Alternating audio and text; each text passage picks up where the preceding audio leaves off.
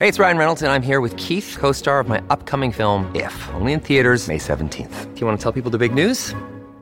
All right, I'll do it. Sign up now and you'll get unlimited for $15 a month in six months of Paramount Plus Essential Plan on us. Mintmobile.com slash switch. Upfront payment of $45 equivalent to $15 per month. Unlimited over 40 gigabytes per month. Face lower speeds. Videos at 480p. Active Mint customers by 531.24 get six months of Paramount Plus Essential Plan. Auto renews after six months. Offer ends May 31st, 2024. Separate Paramount Plus registration required. Terms and conditions apply if rated PG.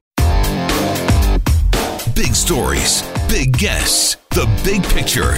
Afternoons with Rob Breckenridge. Weekdays 1230 to 3, 770 CHQR. We are uh, continuing to engage with uh, various sectors, industries, and organizations who are facing disruptions because of COVID 19.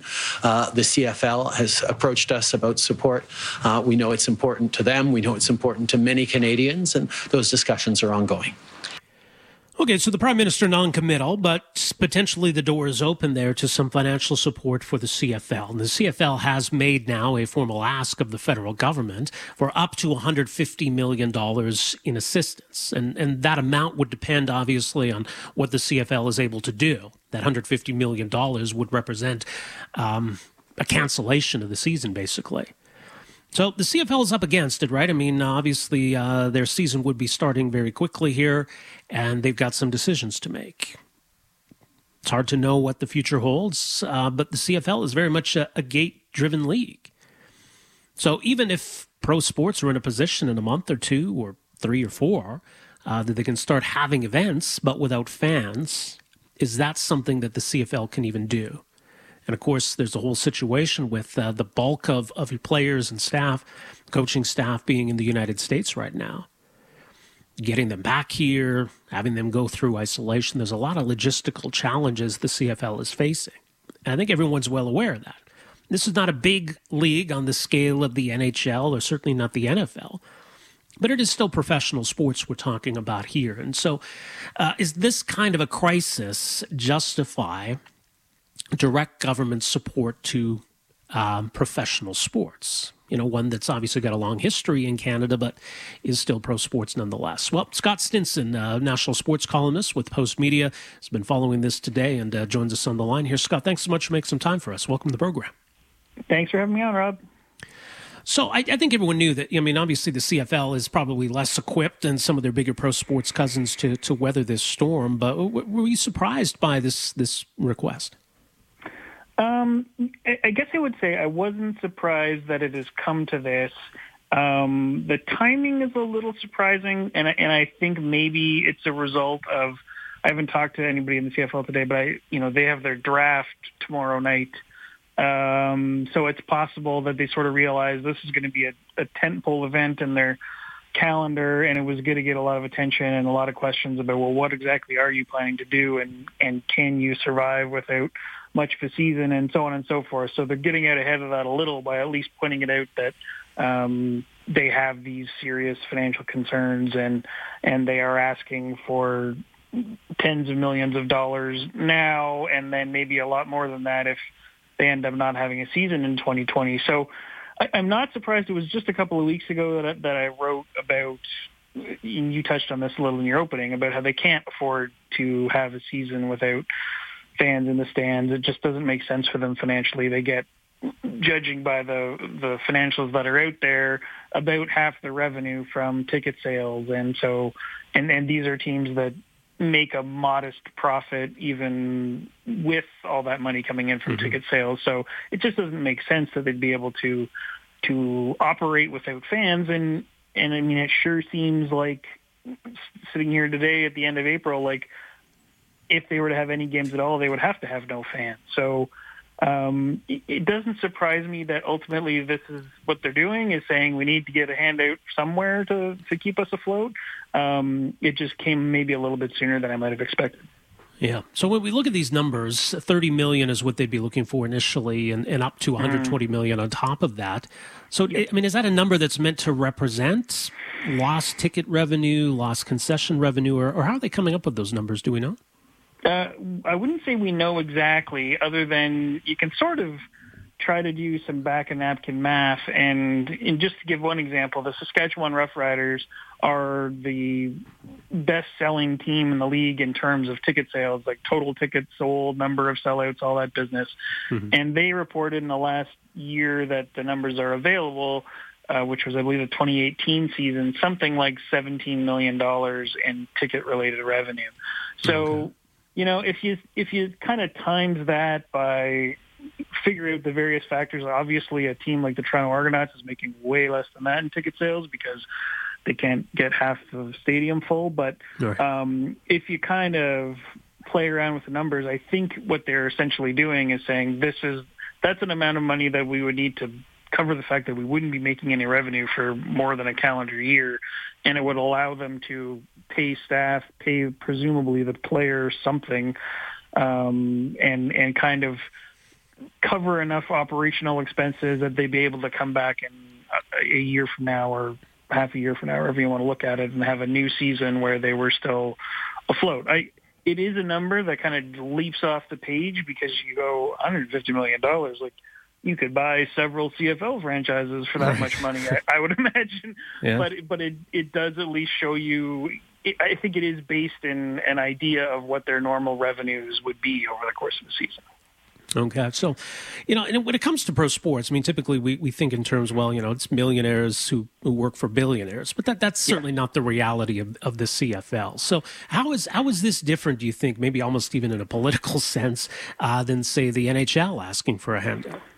It's definitely different. Um, the problem that I think you get into with the CFL is that – there is still a, a fairly significant uh, difference between the operations of some teams and the operations of other teams in terms of who their owners are, where the money comes from. You have you have three teams that are publicly owned in Edmonton, Saskatchewan, and Winnipeg.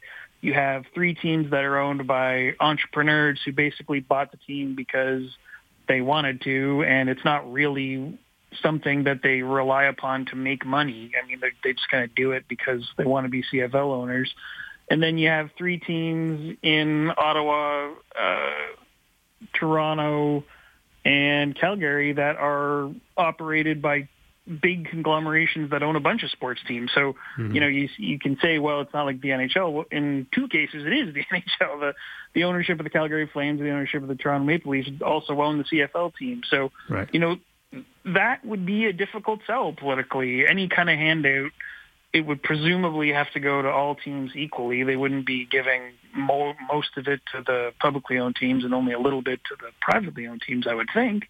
But that's that's where you get into the problems of, of the optics and the sales job in terms of does the CFL, you know, does the Canadian government want to be involved in propping up these enterprises that some of which don't necessarily need a lot of propping and and that's where it gets tricky and and I, I think that'll be the difficult part for all parties involved to navigate. I, I wouldn't be surprised if there are elements of the Ottawa the government in Ottawa that want to be seen to be helping the CFL in this unprecedented time. I just wonder if it comes down to cutting a check to Maple Leaf Sports and Entertainment if too many people will be thrilled with that. Well, it's true, you know, and I mean, this thing, I was reading an article recently. I mean, uh, you know, the concern in the UK that there's a lot of lower leaguer, uh, lower league football teams, uh, soccer teams that mm-hmm. they might not survive this. That you might see teams folding, and I mean, it, it, this could become to some extent, maybe not for the league itself, maybe for some teams, a bit of an existential crisis. I mean, let's say worst case scenario, the CFL has to cancel the 2020 season. You uh-huh. would, would it be able to, to bounce back next year? There, there are the teams that could be on the brink potentially. Yeah, I I think the big question for me is could they not operate for a season? And I, I mean this is not I'm sure something the players want to hear, but essentially get out of paying their players for a season um, and then come back next season. And and as as ever much as it might hurt them financially um, there are certainly some teams, you know, especially the ones in the bigger markets that have problems with ticket sales anyway, who might say, well, if we didn't have to, if we just got to take this year off, like that's a better scenario for us than trying to operate uh, half a season where you're still paying the players a significant part of their salary And again, you, again, you mentioned this in the opening. It's totally different than operating a different sports league where you get a bunch of money from TV rates anyway.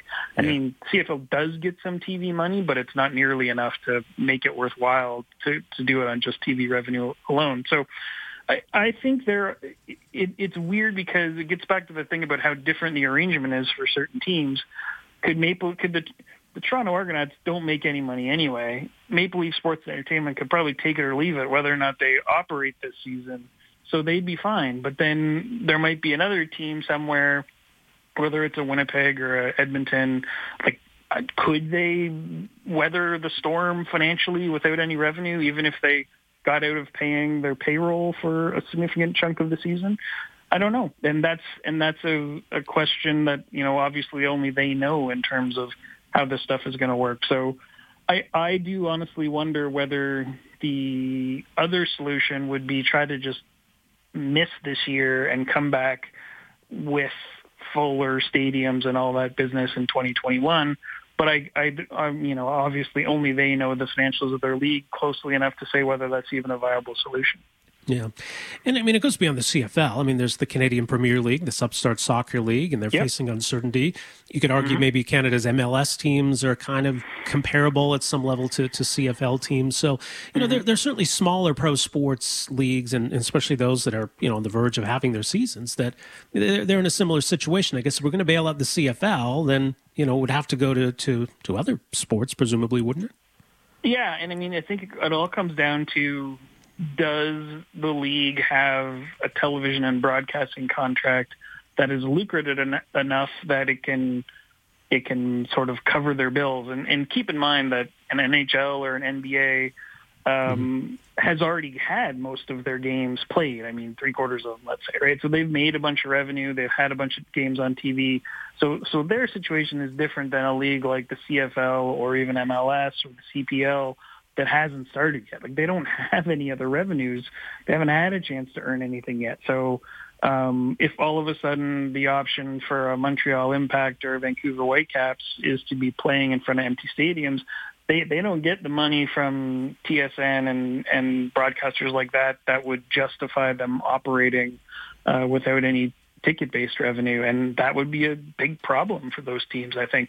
I, I think it again. You get into the question of could they do it for a season? Would it be enough to to completely plow them under? Um, again, it sort of depends on on the pockets of ownership and whether there's enough there to to see them through. But all these questions, you know, any sport effectively saying your best case scenario is to to have your players play, but to not make any money through ticket sales. It's going to be a tough sell for for all kinds yeah. of sports all over the world. And you know, you mentioned the smaller leagues in England yeah, all kinds of little clubs like that where basically all they get is the 5,000 people that might come see them on a weekend game. So, so those questions are going to be ones that it, it's very unusual to kind of have the idea of government's going to step in and bail out a professional sports team and or league. But I think those discussions are going to be happening in a lot of countries and in a lot of ways. I think so. Well, you got a piece uh, up on this, uh, nationalpost.com. Uh, much more there. Scott, thanks so much for making some time for us here today. Appreciate it. Okay, anytime, Rob. Stay safe. All right, take care. You as well. Uh, Scott Stinson, national sports columnist for Post Media, uh, nationalpost.com. You can read his piece today uh, on the uh, CFL situation. And, and, look, I mean, yeah, the CFL's not, uh, you know, the big money bags uh, of the big four, right? I mean, the CFL has, has certainly cemented its place, I think, on the Canadian sports scene. You know, they, have got a few marquee players that, that do well, but certainly there, are no millionaires in the CFL. Uh, and the ownership structure does vary, right? You've got community owned teams. Um, you've got, as, as Scott pointed out, where you've got you know bigger companies that do own multiple teams, like the ownership here in Calgary, uh, the uh, the Calgary Sports and Entertainment Corporation or Maple Leaf Sports Entertainment. So that becomes a different situation too. But look, I mean, the, the community owned teams they got to make their books public. So we got a pretty good idea of how much the league relies on gate revenue, ticket sales, parking, concessions, and it's half, or more than half. So you so you take all of that out of the equation, and then you got to factor in the additional costs of whether it be testing or whatever you got to do uh, to try to keep players and officials and, and everybody involved in the game safe. Is it worth it? Is it worth it? Could you execute a season without any fans in the stands, with the additional cost of, of trying to keep everybody safe? That's a big ask for a league like this. And so, do you shut down for a season? Uh, and, and the other question, I guess, can and should the government step in and say, okay, you guys are going to lose this amount of revenue this year. We'll help you get through that. We'll write you a check that'll make up for some of that lost revenue. And then hopefully next year it's business as usual. You know, and, and part of it is, you know, the attachment, the history, right? This, you know, is, is a Canadian tradition. Does that, does that elevate it, you know, in, in a political sense? You know, these are some big questions here. 403 974 8255. Back with more right after this. Afternoons with Rob Breckenridge, starting at 1230 on News Talk 770 Calgary.